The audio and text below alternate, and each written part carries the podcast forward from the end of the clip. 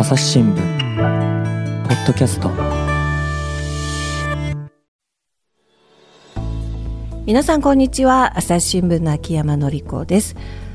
今日のゲストはですねこのご職業の方をお招きするのは初めてですね。はい、えー、東大の先生東大教授東大法学部の先生の谷口正樹教授をお呼びしていますよろしくお願いしますよろしくお願いします。はい、えー、谷口先生はですね、朝日新聞がこれ東大と共同でやっている朝日朝日東大調査っていうのがありまして、もう20年ですか？そうですね。今年で20年目になりますね。はいはい、それを最初からはい、はい、あのやってくださっていて、えー、これがですね非常にあの皆さんこれウェブサイトで見られますのでぜひ見てほしいんですけれども朝日東大調査。あの、すごく面白い調査なんですね。どう面白いのかっていうと、まあ後でゆっくりお話ししますがその谷口先生に今日はゲストにいただきいただいています。えー、東大の法学部の教授って、まあ、日本の地の最高峰ですけどね。谷口先生どんな方かって言いますと昔から新聞大好きでした？いえ、そうではなかったですね。まあ、新聞はスポーツ面、テレビ面、はい、専門でした。なるほど。なんでまたこのアカデミズムのとかしかもこの法学部とか現代日本政治がまああのご専門なんですけどもその世界に足を踏み入れられたんですか？そうですね。いくつか理由ありますけれども、はい、一つ大きかったのが私大学に入った時平成になった時なんですけれども、1989年ですね、はい、ちょうど冷戦が終わったということと。はいまあ、国内では89年の参院選で、えー、初めて自民党が改選、えー、過半数失ったというような大きな選挙だったんですね。はい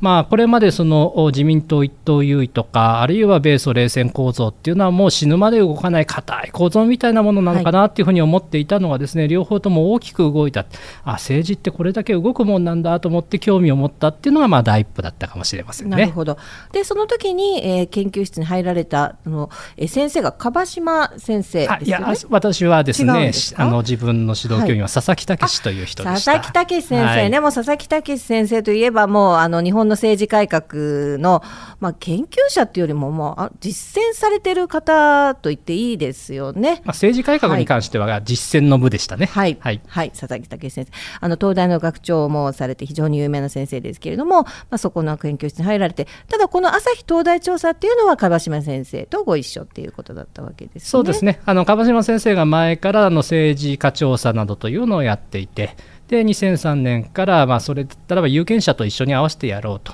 いうことで川島先生と私とそれから朝日新聞の共同調査という形で始まって、はい、まあ、その後ご存知の通り川島先生熊本知事に提出されたので、はい、まあ、私のところでずっとやっているという形になりますね。でじゃあそれではこの朝日東大調査って何ですかというこれですけどななんでまたここのね20年も続いているこの大掛かりな調査を始めることになったんでしょう？そうですね。あの一つには、まあ、朝日東大調査っていうので この早慶戦というか係争戦というか、はい、私たち学会的には東大朝日調査っていうのが入ってるんですけど、ね、まあそんなのどうでもよくてですね、はい、えー、この要するには朝日新聞さんと私ども東大谷口研究室でやっている調査って、まあ、2つの部分からあります。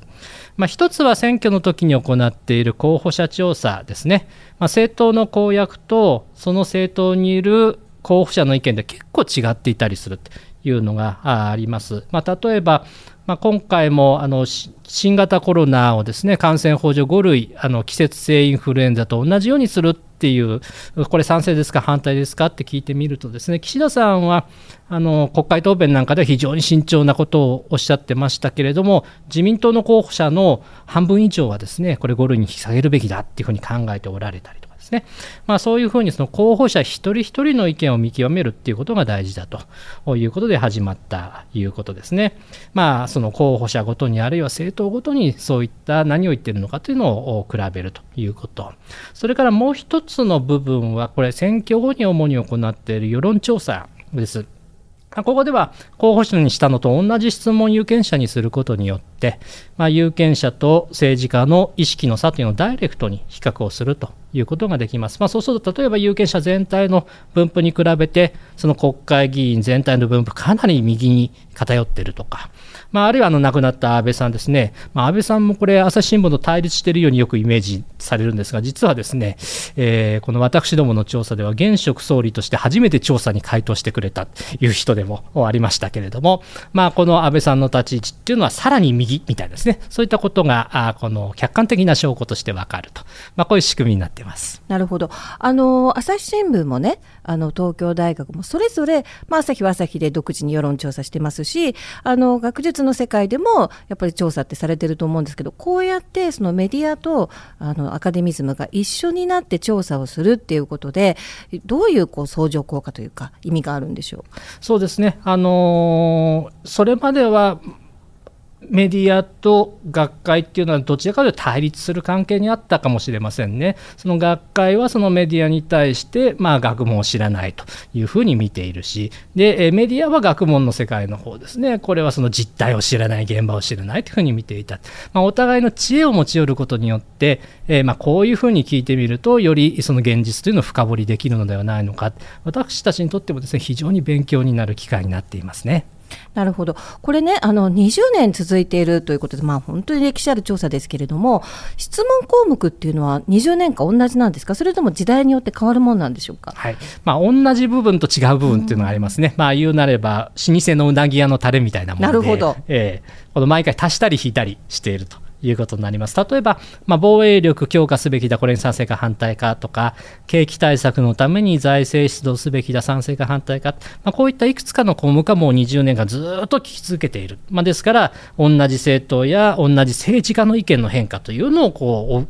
追跡することができますね。えーなるほど、そのじゃあ、秘伝のね、タレのちょっと質問については、あの後でまた詳しく伺うことにして、まあ、あの最初にあの今回のやっぱ参院選について、ちょっと振り返ってみたいかなというふうに思います。えー、皆さんご存知のように、もう投開票日直前にああいうね、本当にショッキングというか、まあ、許されない事件が起こりまして、まあ、そしてその金曜日にそれがあって、日曜日に投開票日を迎えて、まあ、この結果が出たわけですけれども、先生はですね、まあ、あの事件も含めて、今回の参院選の結果をどういうふうにご覧になっていらっしゃいますか、はい、あの2つ注目したい点があります、まあ、1つは何といっても、この投票日の2日前に安倍元総理が亡くなったという事件ですね、まあ、1980年のダブル選挙の時には、まあ、選挙期間中に時の大平総理が病気で亡くなって、はい。まあ、それで一気に潮目が変わって、自民党が大勝するとい。うことがありました。はいまあ、今回もですねこれだけの大きな事件、まあ、犯行動機が何にしてもこの結果としては日本の民主主義を大きく傷つけてしまったという事件なので、まあ、42年前と同じような現象が起きるかなと思ったんですけれども、まあ、蓋を開けてみるとですねその情勢報道が外れるっていうほどの変化は起きなかった、まあ、元から自民党優勢が伝えられていましたけれども、はい、まあ、その優勢を揺らがすということではなかった、まあ、これどうしてなのかなというのはちょっとその今後分析をしてみたいなというふうに一つ思いました。それからもう一つは今の情勢報道なんですけれども、まあ、あの朝日も特にそうなんですが、まあ、情勢調査報道がですね、えー、この政党ごとの獲得議席数全部的中させたっていうのが今回、おおと思いましたね、はい、まあ、特に朝日の場合は、まあ、前回から電話調査に比べて、えー、あ加えてですねインターネットをの調査を本格的に活用するということで、さらにま今回は序盤と終盤と2回やるっていうですね進化を見せていたわけですが、まあ、本来この無作為抽出ランダムにこう選んでいないインターネット調査っていうのはバイアスが含まれるんですね。そこをまうまく補正をするノウハウを確立をしたという点では、まあ、あの狭い意味でのこの世論調査論、社会調査の方法論上も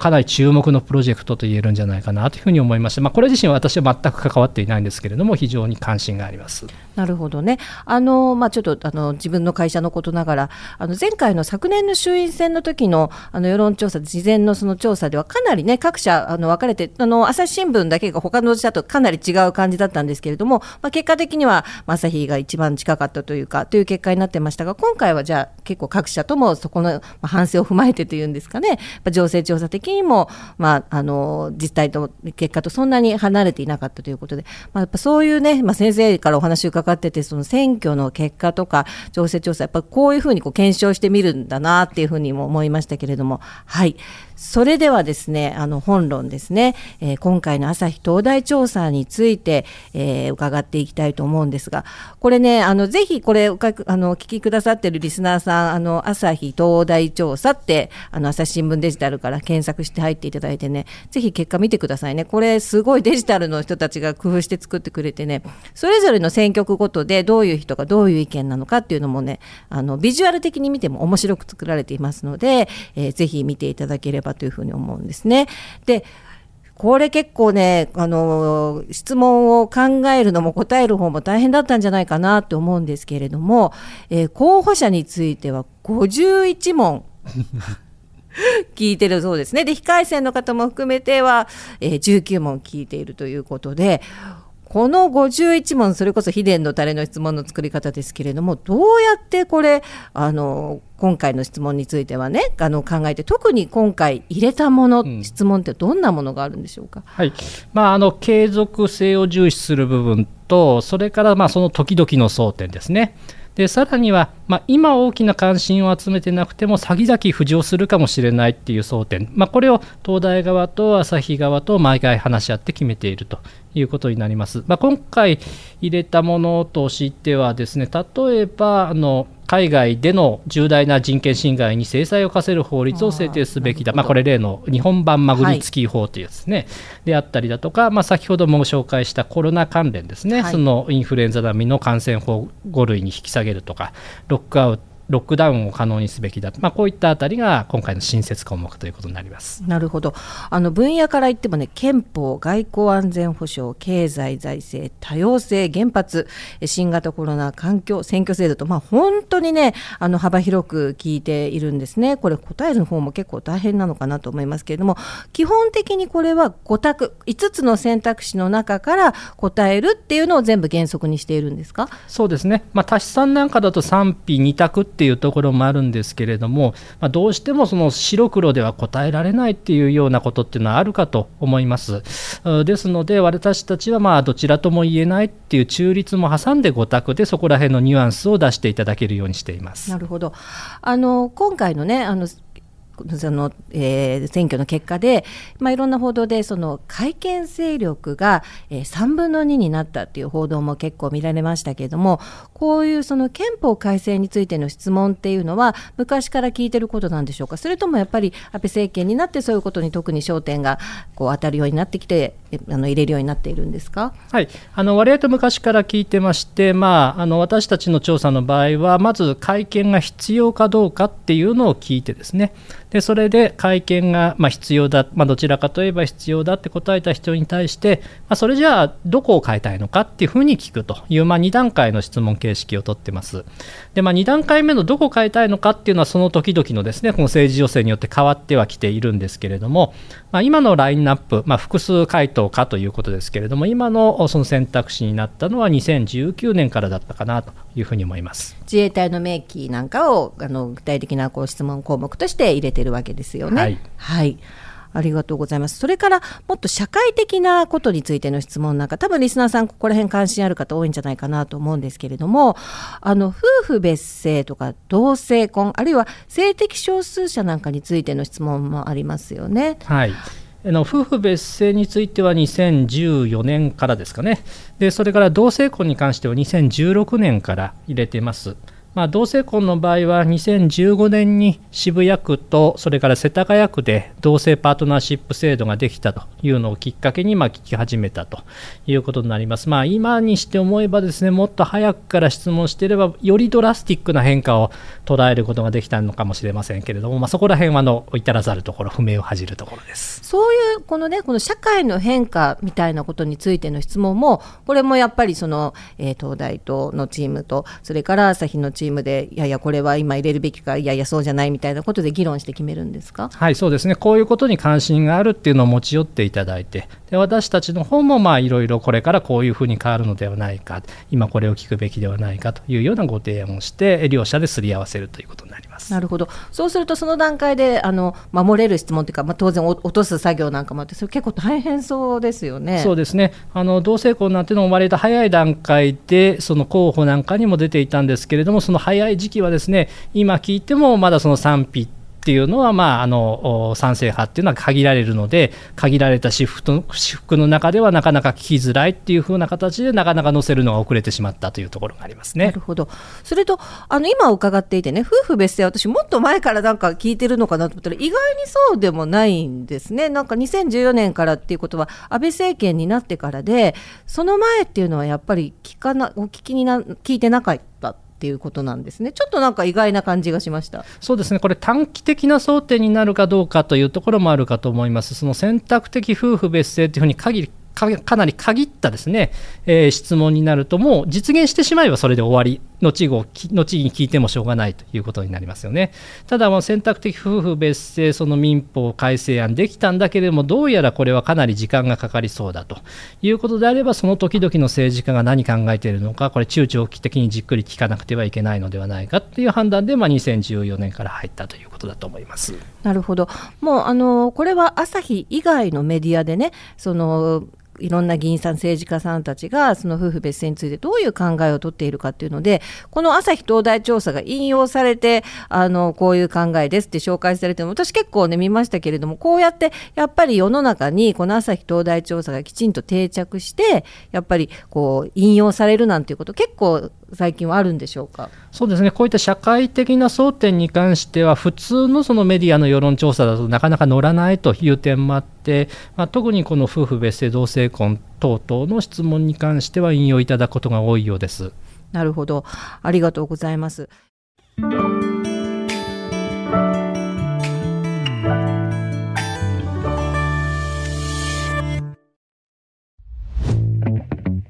メディアトークパーソナリティの真田亮です。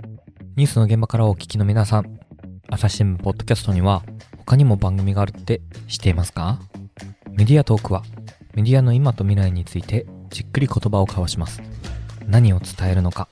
どうしたら伝わるのか、本当に必要なのか。コンセプトはあなたとメディアの未来をつなぐ。一緒に考えてみませんか？アプリからメディアトークで検索してください。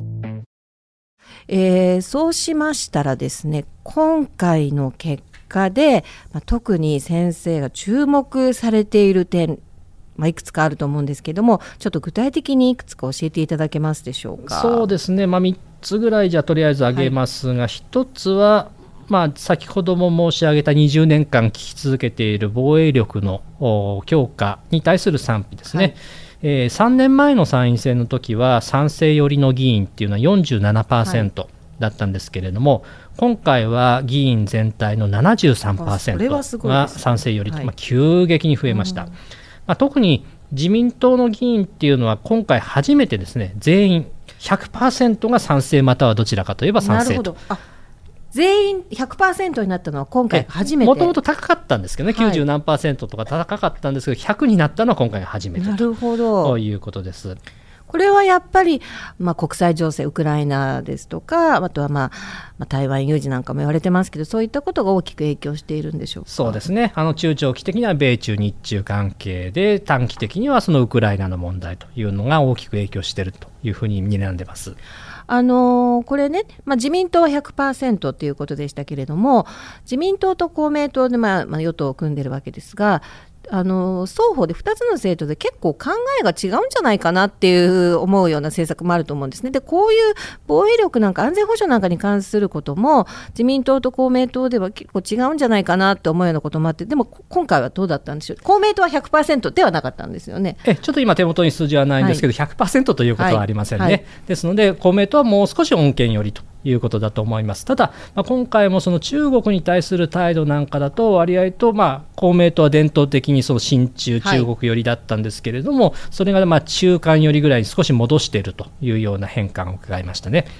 なるほどそうするとその対外姿勢みたいなことでね言うと、まあ、ここにも対北朝鮮外交対ロ外交、まあ、日本にとって中国はって、まあ、近隣外交の、えー、話なんかも出てるんですけども全体的にやっぱりその、えー、強硬姿勢になっているっていう傾向は言えるんでしょうか？そうですね、まあ、あのいくつか理由がありますけど、一つはその自民党が勝ったということで、議席率はその保守的な人たちのおそのウェイトが高くなったというのがありますし、あともう一つは、まあ、同じ政党の中でも、やはりその短期的な要因も含めてですね、少しその保守化をしているというような2つの要因が考えられると思いますね。なるほど。あの先ほどね、えー、これは、えー、議員の中でこういう話が出たあのこういう結果が出たということで、今後じゃああの有権者に世論調査としてこの防衛力の強化なんて、まあこれまでのでも聞いてるんですけれども、まあ今後聞いてそのじゃあ有権者と政治家のこう意見がどのぐらいまあくっついてるとか離れてるのかっていうのもまたさらに調査があるわけですか？はい。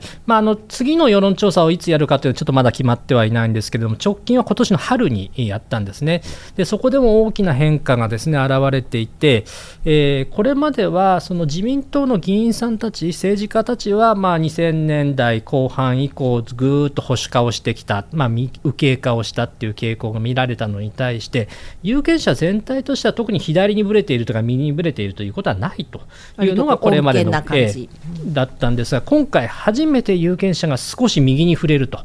いうその変化が現れました、まあ、これはウクライナの影響がやはり大きかったのかなというふうに思います、ですからこれがですね、まあ、ワンショット、1回限りのまだ調査ですので、継続的に中期的、長期的にそういったこう右に寄っていくという傾向が続くのか、それともこれ、短期的な要因、そのまあ、戦争が起きた、ウクライナで起きたということによって短期的にぶれただけなのかっていうのは今後注目する必要があると思います。なるほど。まあ、それはね、今後のまあ国際情勢にもすごくまあ大きく影響されるのかなというふうにまあ想像しますけれども、はい。で、まあ、話を戻しまして、まあ、特に注目すべき点、1番目は今おっしゃった20年間の防衛力の強化ということで、はい、それからどんなことがありますか？2つ目はですね、経済の方でありまして、えーまあ、私が注目したのは国債は安定的に消化をされており財政赤字を心配する必要はないという意見と。それから財政赤字は危機的水準であるので国債発行を抑制すべきだ、まあ、この意見どっちに近いですかという質問です。でこの質問初めて質問したの2010年だったんですけれども2010年の参院選では75%、4分の3の議員が財政赤字は危機的水準だと、まあ、どちらかといえばとも含めてですね、4分の3の人が危機的だっていうふうに答えてたんですが、この数字が今回は26%、4分の1に減りました。です、ねはい、まあ、ですから、これはま与党が野党がというのではなくて、与野党を通じて財政出動派が力を持つようになっているというのも今回大きな変化です。いわゆる、えまあ、緊縮派反緊縮派なんていう時に、はい、つまり緊縮派が減って反緊縮派が増えているっていうことですね。はい、そういうことですね。財政出動派と、まあ、財政健全化派とでも申しましょうかその前者の方が増えているということです。これもじゃあ、もう与野党の、先ほどあの、ね、あの防衛力の強化なんかは自民党は100%って、はい、割とこうとはっきりした特徴があるけれども、この緊縮 VS 反縮緊縮みたいな話でいうと、まあ、先生もおっしゃったけど、特にその政党によってのこの明確なあのカラーみたいなのは、それはあんまりない。まあ、あのニュアンスの違いっていうのはありますけれども、どの政党も財政出動派が優位になっている、まあ、基本的には優位になっているという形ですね。なるほど、ありがとうございます。これが2点目ですね。はい、3点目は何でしょう ?3 点目はやはり憲法です。えあの憲法改正が一般的にですね憲法改正が必要、あるいは賛成っていうふうに答える議員が多数派である、これは昔から実は変わってません。ただですね、今回の場合は、まあ、今回の場合、これまでを先に話した方がいいですね。これまではあの憲法改正派が多数であってもじゃあどこ変えたいんですかっていうふうに聞くとお答えはバラバラなんですね。なのであの憲法改正に向けたあその3分の2に達する条項はおそらくまだ見通せないよねっていうような結論だったんですがそれが今回はですねその9条に自衛隊の保持を明記をするということそれから緊急事態条項を作るこれに維新の議員とそれから国民民主党の議員が同調したと。これによって、えー、この2つの改正に対して賛成っていう議員がほぼ半数に達したと。いうことです。まあ、ですので、今後、与党・公明党の動き次第では、この自衛隊名義と緊急事態条項が改正の発議に必要な3分の2に達する可能性が、ここでぐーっと高まってきたというのが、まあ、今回最大の注目点かと思います。なるほど、えー、公明党はそこまで、えー、まだこの2つの問題については、あの積極的ではないと言えるんですか？今のところ、その賛成というふうには言っていないですね、その山口代表も少しその言葉を濁してらっしゃいましたけれども、前回の選挙に比べると、公約に書かれた文言は少し緩んでいるように見えるんだけれども、そこを突かれると、いや、別にとこ緩めてないみたいな発言をなすったりということで、まだまああの決めかねているということかとは思いますけれども。なるほど、まあ、そうするとかなりその憲法改正についてもただ憲法あの改正のための改正じゃなくて具体的にここをっていうもう個別具体なものが相当クリアになっているっていうことですね。今のところそうですね。はい。ありがとうございます。でちょっとねさっきもね出ましたけどもうちょっと社会的なこと伺いましょうか。選択的夫婦別姓どうでしょう？あの自民党の中もね相当若い人なんか取材しているとあの変化してきたかなこの夫婦別姓に対しては選択的夫婦別姓に対しては前向きな人が増えてるのかなっていうのが、まあ、私の実感なんですけど今回の調査ではどんな結果になってますでしょうか？そうですね。まあ質問を始めた頃と比べると各党とも選択的夫婦別姓、まあ、それから同性婚もそうですけれども賛成派が増える傾向にあります、まあ、例えば選択的夫婦別姓はすべての参院議員の64%すべての参院議員全あの非改選の方も含めた64%、はい、で、えー、同性婚、これは今回の当選者しか取ってないんですが、これに関しては50%がまあ賛成、またはどちらかといえば賛成というところまで来たということですね。はい、まあ、ただ、これを党派別にも少し違いがありまして、まあ、少しというかかなり違いがありまして、自民党以外の政党は、これは公明党とか維新も含めて、大方の議員はもうすでに賛成派ですね。はい、えー、それに対して、まあ、自民党の議員の間でも少しずつ賛成派が増えてはきているんだけれども、まだ反対派の方が多いと、まあ、こういう状況です。ですので、この選択的夫婦別姓制度と、それから同性婚に関しては、与野党対立っていうよりは、自民党 VS 他の政党と。まあ、さらに厳密に言うと、自民党の中でも保守派の強い反対をどう克服するかっていうのが鍵、まあ、こういう構図になってなるほどね、じゃあ、えーと、与野党というよりも、もう党内で、自民党内で、えー、この賛成派の人がいかに反対派の人たちをこう、まあ、合意形成していくかという段階になっている。そうですね、ですので、はい、あのもし自民党が討議を外したら、明日にでも通るっていう、まあ、そういう状態ですね。なるほど、えー、まあ、ちょっとね、これはね、待ってる人、とっても多いと思うので、まあ、やってもらいたいなと思うんですけども、夫婦別姓なんて60、待って、自民党も含めて64%でね、本当に明日にでも通るというね、ねえ。ー、状態ですよね。というわけで、これはね、この結果はすごく私的には注目ですね。はいありがとうございます。えー、これでですね、まあ、今あの先生が3つの今回の特徴を挙げてくださいましたけれども、えー、防衛力の強化それから緊縮派が減って反緊縮派つまり財政出動派がすごく増えてそれから、まあ、憲法改正も具体的な項目、まあ、もうすでにこうあの訴状に上がってきているというような変化が受けてですね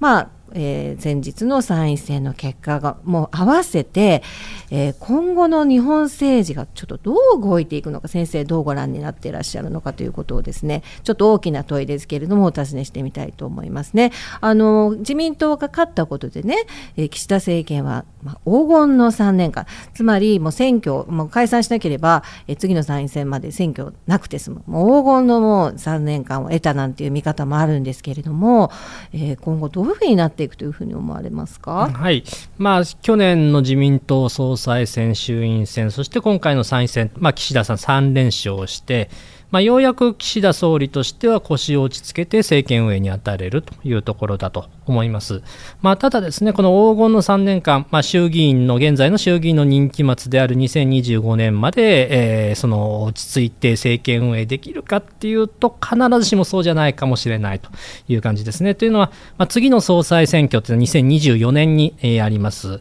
ですので、もし岸田さんが総裁再選を狙っているのであれば、まあ、それまでに衆院選もう一回やって勝つか、あるいはまあその衆院選やんなくても、もうやれば勝てる人だというふうに見てもらうと、そういう状況を作る必要があるということなので、まあ、そうなってくると必ずしも安閑とはしていられないというところだと思いますね。で特にまあ足元ではこのコロナの第7波が今どんどんその新規の感染者の方増えてますしあるいは物価上昇の問題というのもほっといていい問題ではありませんそしてウクライナ危機の問題というのもこれも深刻です。まあ、さらにはあの年末には防衛3文書の改定であるそして来年の春には日銀総裁人事これも日本の経済政策の行方を占う上では非常に重要なその政策になってきますしその後にはですね G7 の広島サミット、まあ、地元でやるサミットなので、これも絶対に失敗できないということで、短期的な課題がもう目白押しなんですね。えー、まあ、そうした中でも、ま、少子高齢化だったり、人口減少の問題であったりだとか、あるいは財政と社会保障の持続可能性の確保であったりだとか、まあ、日本の社会が抱える構造的な問題、これにどこまで踏み込むことができるか、まあ、そこがですね、その岸田内閣が本格政権になれるかどうかの分かれ目じゃないかなというふうに見ています、はい、あの一つお尋ねしたいのがね、それこそさっき先生がおっしゃった憲法の問題ですよね。はい、あのまあ具体的なあの会見項目までが、まあ、皆さんかなり想定の中に政治家さんの想定の中に入ってきたということで、まあ、といっても岸田さんは、まあまあ、リベラルと言われる宏池会の出身でそうするとどうでしょう？あの自民党なんかでねその、まあ、野党も含めてですけれどもその会見がこうなんとなくこうクリアな感じで解像度が上がっている中で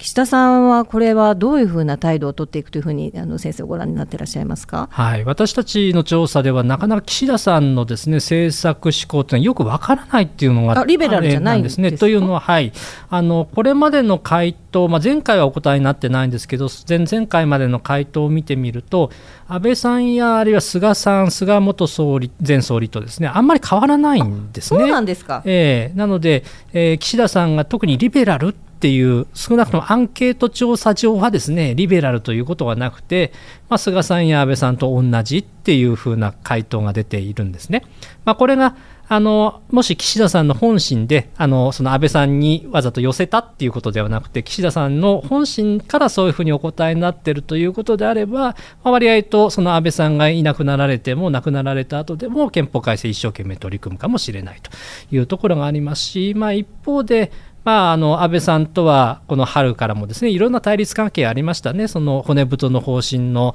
まあ、防衛費だとかの書きぶり、はい、あるいは財政、えー、その健全化の書きぶり、さらには防衛時間人事だとか、そういうようなことだと、やはりその交換言われているように、リベラルという側面もあるのかな、もしそっちの岸田さんが本当のリベあの岸田さんだとすればですね、そうすると、まあ、憲法改正なんかでも、まあ、口先ではですね、一生懸命やるってことを言われているけれども、優先順位としては実は高くないのかもしれない、両方の見方があるというふうに思います。なるほど。本物の岸田さんはどっちだっていう感じですかね。そうですね、えー、なるほど。あのそれとね今先生のあの話にもありましたけれども、まあ、あの安倍さんがお亡くなりになられたということで、まあ、これはかなりねあの党内の、まあえー、権力構造といいますか、まあ、パワーバランスといいますかそれに、まあ、影響を与えて、えー、安倍派が、まあ、流動化してねでそうすると、えー、それが岸田さんに、まあ、プラスになるのかマイナスになるのか分かりませんけれどもかなりそこら辺が流動化するんじゃないかという見方もありますけれども先生そこら辺はどういうふうにご覧になっていらっしゃいますか？えこれもですね両面の見方ができるかと思います、まあ、岸田さんにとっては最大の牽制者であった安倍さんが亡くなられたっていうのは一つありますけれども一方でですね安倍さん、まあ、与党の最大派閥を率いてさらに保守派の重鎮であるということで保守派に対する抑えにもなっていたんですね、えー、その時に岸田さんを批判するということがあっても安倍さんが打ち方やめ、やることによって保守派は収まった。ということで、まあ、この骨太の方針なんかも割と穏健なところでまとまってますよね。そういった抑えがなくなってしまうという可能性もあるということで、えー、岸田さんにとってはこれはプラスなのかマイナスなのかというのは両面ある。非常にこれ予断を許さない状況だと思いますね。なるほどね、まあ、あの先ほどの話にもありましたけどだから黄金の3年間ではなくて結構やっぱりこれからの、まあ、政策的にも、まあ、政局的にもといいますか、まあ、割と緊張した感じがやっぱじゃあ続いていくことになるんでしょうか？そうですね、まあ、短期的な課題と並んで一つ間違うと一気にですねその岸田批判というものが党内で広がる恐れもなしとしないということだと思います。なるほど。ありがとうございます。そしてですね、えー、片や野党特にまあ立憲民主ですかね、はい。えー、今回もまあかなり負けてしまって1人区であの岩手で負けたりのっていうのをはじめとしてまあ比例でも減らしてますしこの野党がですねどうしたらいいのかっていう日本の政治のためにはもうちょっと野党強い方がいいんじゃないかななんて私は思ったりするんですけれども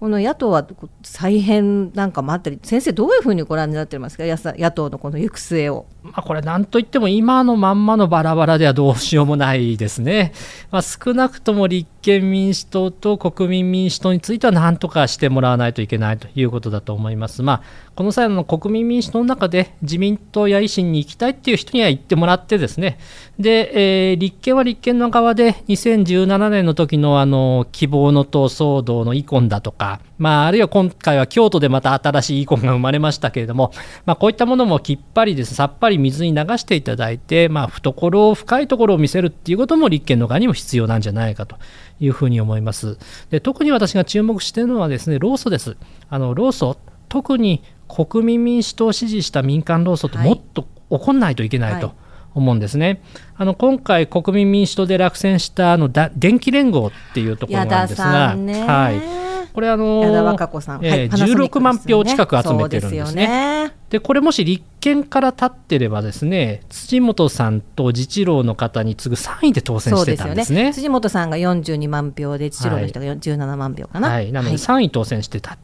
はい、それがですねやはり落ちてしまう。国民民主全体としての票が足りなくて落ちてしまうということですね。あの自民党と公明党、あれだけ政策が違ってても、もう長年連携をしているわけなので、もう正直、はたから見て、何マウントを取り合っているんだっていう感じですね。ですので、まあ、自民党、先ほど申し上げた通り、財政出動派と財政再建派、骨太の方針めぐって、ですねあれだけ激しく対立したんですけど、結局は、のりを越えずに矛を収めた。ま、こういったこの統治の知恵みたいなものをつけないことには、まあ、永遠に政権は回ってこないというふうに思います。ですので、あの僕だけが賢い病をなんとかしないとですね。僕だけが賢い病。えー、それをなんとかしないと野党はダメだと思います、ね、これはどういう病ですか？あのとにかくその自分が一番正しいので、えー、情報しないっていうですね、そこの部分をなんとかしないとダメ。ここはぐっと飲み込んでっていうようなですね、度量の広さっていうのが国民の側にも立憲の側にも必要なんだと思います。そうですね。あのー、まあ、私、矢田和歌子さんはこのポッドキャストにも出ていただいたことがあって、いろんな女性政策なんかもすごくやってらっしゃって、あの、私、すごく注目してたんですけど、16万票で落選っていうのはね、本当に先生もご指摘されましたけれども、だって維新は3万秒台でね当選してたりしますからね。そうですね。もう本当にね、彼女16万秒で当選落選っていうのは、ね、かなりちょっとね辛いものがあるのかなというふうに思います。あの選挙結果について先生と話し出すとなんかこれ止まらなくなりそうなので そろそろこれ最後の質問にさせていただきたいんですけど、はい朝日東大調査ですがこれはもう次の選挙衆院選いつあるのかななんていう話もありましたけどこれももう必ずもやるということで。あのやるつもりでおります、はい、これね参院選の場合はいつあるかっていうのが分かりますから準備って、まあ、あのしやすいと思うんですけど衆院選は解散いつあるか分からないじゃないですか、はい、そうすると準備っていつぐらいから始めるんですか？解散風が吹いてくると一気に始めるということになりますね。まあ、ここもあの長年やってきた経験がありますので、ここも秘伝のタレで、えー、2005年とかですね、2014年、17年、突然解散をされたということもありましたので、まあ、その時のノウハウをお互いに生かしながらですね、急発進にも対応するということになります。はい、ありがとうございます。えー、今日は東大の谷口正樹教授にいらしていただきました。どうもありがとうございました。どうも失礼しました。